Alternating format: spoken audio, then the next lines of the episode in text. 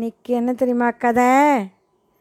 சிசுபாலன் அப்படின்னு ஒரு ராஜா இருந்தான். அவன் எ- அவனை கிருஷ்ணர் தான் அவனை வதம் பண்ணார். ஏன் வதம் பண்ணார்? சிசுபாலன் என்ன தப்பு பண்ணான்? அவன் என்னவா இருந்தான்? அதெல்லாம் தான் இப்போ கதை. பார்க்கலாமா என்ன கதைன்னு? சேத்தி அப்படின்னு சொல்லி ஒரு ராஜ்யம் இருந்தது நம்ம இந்தியாவில் அந்த ராஜ்யத்தோட ராஜா வந்து தமகோஷ் அப்படின்னு அந்த ராஜா. அவனுக்கு ஒரு குழந்த பிறந்தது. அந்த குழந்த எப்படி திரும்ப இருந்தது? பிறந்த போது நாலு கை மூணு கண்ணு. அதை பார்த்த உடனே அந்த குழந்தையோட அம்மா யார் தெரியுமா? ஸ்ருத ஸ்ரவா. அவள் அவள் வந்து கிருஷ்ணருக்கு சொந்தந்தான். குந்தி மாதிரி தான் கிருஷ்ணருக்கு அத்தை ஆகணும் அவளுக்கு இந்த குழந்தைய பார்த்தோன்னே ரொம்ப வருத்தம் அப்பா அவள் என்ன பண்ணா சரி இந்த குழந்தையே வேண்டாம். என்னமோ பார்க்கவே பயமாக இருக்குது அப்படின்னு சொல்லிட்டு அழுதுன்றதுனால வேண்டாம் அப்படின்னு நினச்சிட்டு இருக்கச்சு அசரீரி ஒன்று கேட்குறது அந்த அசரீரி சொல்கிறது இந்த குழந்த இந்த குழந்தைய யார் தூக்கி மடியில் வச்சுக்கும் போது இந்த ரெண்டு கை எக்ஸ்ட்ராவாக இருக்கும் இல்லையோ ரெண்டு எக்ஸ்ட்ரா கையும் அந்த இருக்கிற இன்னொரு மூணு கண் தானே அந்த மூணாவது கண்ணும் மறைஞ்சு போகிறதோ அவரால் தான் இந்த குழந்தைக்கு சாவு அந்த குழந்தை செத்து போயிடும் அப்படின்னு சொன்னோன்னே அவளுக்கு ரொம்ப வருத்தமாக இருக்குது இப்போது குழந்தைய தூக்கியும் போட முடியல. அச்சச்சோ இதை யார் இதை வதம் பண்ணுவாளோ தெரியலையேன்னு நினச்சின்னு யார் அந்த குழந்தைய தூக்கி மடியில் வச்சுருந்தாலும் அப்படியே பார்த்துட்டே இருப்பாள் ஏதானே அந்த நாலு கையில் ரெண்டு கை மறைஞ்சு போய்டுறதா? இல்லைன்னா கண்ணு மற ஒரு கண்ணு மறைஞ்சு போய்டுறதா? அப்படின்லாம் பார்த்துட்டு இருப்பாள் அப்போது ஒரு நாளைக்கு கிருஷ்ணர் வந்தார் அந்த குழந்தைய பார்க்க. அத்தையோட குழந்தை தானே? வந்து அந்த குழந்தைய நன்னா இருக்கேன் இந்த குழந்த அப்படின்னு தூக்கி மடியில் வச்சுட்டு பார்க்கும்போது அவர் மடியில் வச்சுட்ட உடனேயே அந்த குழந்தையோட அந்த ரெண்டு கையும் ஒரு கண்ணும் மறைஞ்சு போயிடுது. அப்போவே அந்த ஸ்ருதஸ்ரவாவுக்கு தெரிஞ்சு போச்சு. கிருஷ்ணரால் தான் நம்ம குழந்த சாக போகிறது அப்படின்னு. அந்த குழந்தைக்கு என்ன பேர் தெரியுமா? சிசு பாலன்னு பேர். அப்போ கிருஷ்ணர்கிட்ட அந்த ஸ்ருதஸ்ரவா கேட்டுக்கிறா. கிருஷ்ணா கிருஷ்ணா நீ ரொம்ப நல்லவனோ இல்லையோ நீ ரொம்ப உனக்கு கருணைனா ரொம்ப கருணையாக இருப்பே நீ எல்லாருக்கிட்டேயும் அப்படிங்கும்போது இந்த குழந்தைய நீ கொல்லக்கூடாது. அப்படின்னா கிருஷ்ணர் சொல்வார் கொல்லக்கூடாதுன்னு நான் வரம் கொடுக்க முடியாது. ஆனால் நான் ஒரு ஒரு வரம் தரேன். அப்படின்னோடனே என்ன வரம்? அப்படின்னா ஸ்ருதஸ்ரவா கேட்குறா நான் கேட்குறேன் நான் அந்த வரத்தை நீ எனக்கு கொடு. அப்படின்னா என்ன வர கேட்டால் தெரியுமா? என் பையன் நூறு தரம் தப்பு பண்ணும்போது நீ ஒன்றுமே பண்ணக்கூடாது. அவன் எந்த மாதிரி தப்பு பண்ணாலும் நீ அதை பொறுத்துக்கணும். நூறு தரத்துக்கு மேலே நூற்றி ஒன்றாவது hundred and one hundred and first தப்பு அவன் பண்ணும்போது அவன் அவனை நீ கொண்டுடு அப்படின்னு. அவன் என்ன நினச்சிருந்தா யாரா நூறு தப்பு பண்ணுவாளா? பண்ண மாட்டான் இல்லையா? ஏதோ ஒரு தப்பு ரெண்டு தப்பு பண்ணுவா அப்படின்னு நினச்சிருந்து கேட்டுட்டா அந்த வரத்தை கிருஷ்ணரும் சிரிச்சுட்டு சரி அத்தை நான் வந்து கொல்ல மாட்டேன் அப்படின்னு சொல்லிட்டு கிளம்பி போயிட்டேன் நூறு தப்பு அவன் பண்ணுறத நான் பொறுத்துப்பேன். ஆனால் அவன் நூற்றி ஓராவது தரம் தப்பு பண்ணும்போது நான் ஒன்றும் பண்ண முடியாது நான் அவனை கொண்டுடுவேன் அப்படின்னு சொல்லிட்டு அவர் கிளம்பி போயிட்டான் அப்புறம் இந்த குழந்தை நார்மல் குழந்தைய தான் வளர்ந்தது. வளர்ந்து பெரியவனாயிட்டான். நல்ல பலசாலியாக இருப்பான் புத்திசாலியாக இருப்பான் எல்லாருக்கும். ஆனால் ரொம்ப எல்லாரையும் கொஞ்சம் படுத்தின்றே இருப்பான். அவனுக்கு ஒரு அப்போ கல்யாண வயசு வந்தபோது ருக்மிணியை கல்யாணம் பண்ணி வைக்கணுன்ட்டு ருக்மிணியோட அண்ணான ருக்மி அவன் பேர் ருக்மிணியோட அண்ணா பேர் ருக்மி.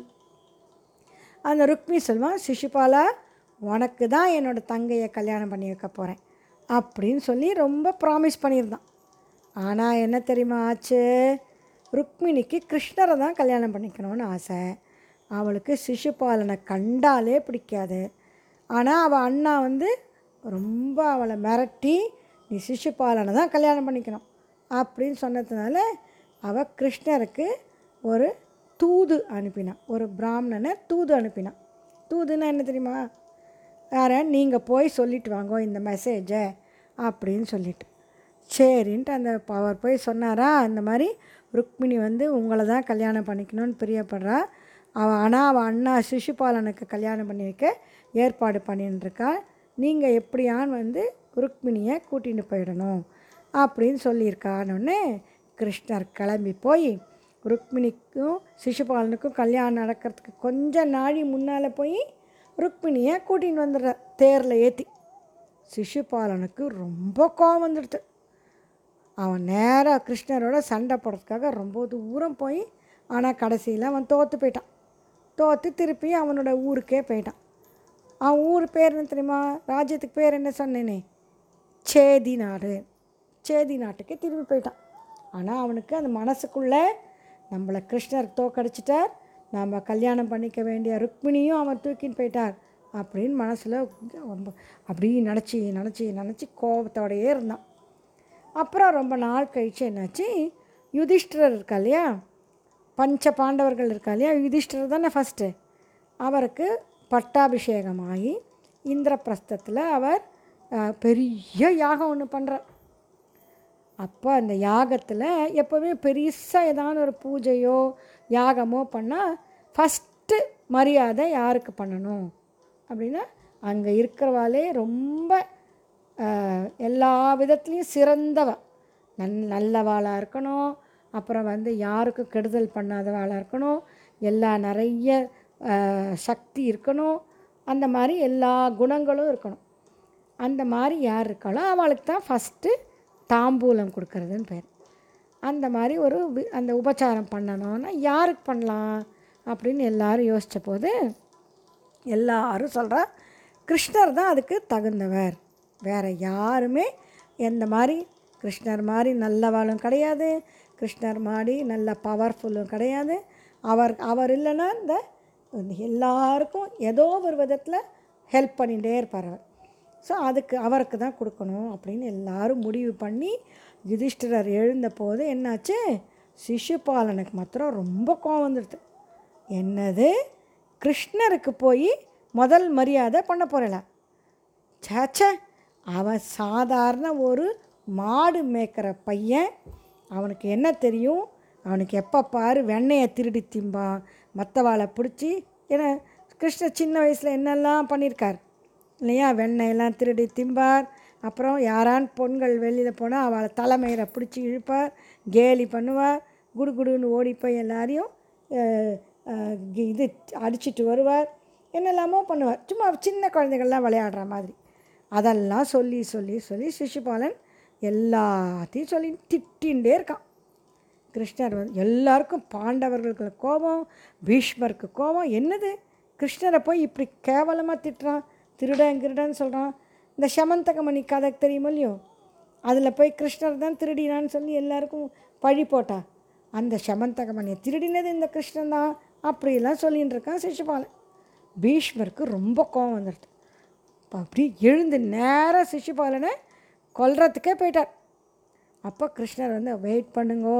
அவன் வந்து நூறு தப்பு பண்ண தான் நான் அவனை கொல்லுவேன்னு சொல்லியிருக்கேன் அப்படின்னு சொல்லிட்டு கவுண்ட் பண்ணிகிட்டே இருக்கார். Ninety ninety one ninety two அப்படின்னு கவுண்ட் பண்ணிகிட்டே இருக்கார். நைன்ட்டி நைன் ஆகிடுது தொண்ணூற்றி ஒம்பது தரம் அவன் கிருஷ்ணருக்கு திட்டி அவனை வந்து அவரை ரொம்ப அவமானப்படுத்தி முடித்தான் அப்போ கிருஷ்ணர் சொன்னார் இங்கே பார் சிசுபாலா உங்கள் அம்மாவுக்கு நான் ஒரு வரம் கொடுத்துருக்கேன் ஒரு வாக்கு கொடுத்துருக்கேன். நூறு தரம் உன்னை மன்னிச்சிடுவேன் அப்படின்னு. இப்போது தொண்ணூற்றி ஒம்பது ஆயிடுத்து நைன்ட்டி நைன் ஆயிடுத்து நீ பேசாமல் இருந்தனா நீ உன்னை நான் ஒன்றும் பண்ண மாட்டேன். அப்படின்னு சொன்னவும் அதையும் கேட்கல சிசுபாலன் திருப்பியும் அவன் வந்து கிருஷ்ணர் வந்து மோசம் கிருஷ்ணர் இப்படி தப்பு பண்ணியிருக்கான் கிருஷ்ணர் வந்து கெட்டவன் கிருஷ்ணர் ஒரு சாதாரண பையன் இப்படிலாம் சொன்னோடனே ஹண்ட்ரட் ஆச்சு ஹண்ட்ரட் அண்ட் ஒன் ஆன உடனே என்னாச்சு தெரியுமா கிருஷ்ணர் கையில் இருந்த சுதர்சன சக்கரம் தானே கிளம்பி போயிடுது போய் நேராக போய் சிசுபாலனோட கழுத்தை அப்படின்னு வெட்டிடுது. சிசுபாலன் கீழே விழுந்தான். ஆனால் அவன் செத்தானோ இல்லையோ? செத்தான் ஆனால் என்ன தெரியுமாச்சு அவன் உடம்புலேருந்து ஒரு அழகான ஜோதி அப்படியே கிளம்பி போய் கிருஷ்ணருக்குள்ளேயே போயிடுது. ஏன் தெரியுமா? அந்த சிசுபாலன் யார் தெரியுமா?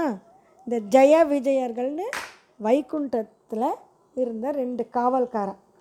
அவளுக்கு வந்த ஒரு சாபத்தினால முதல்ல ஹிரண்யாக்ஷன் ஹிரண்யகசிபா பிறப்பா. அதுக்கப்புறம் ராவணன் கும்பகர்ணனாக பிறப்பா.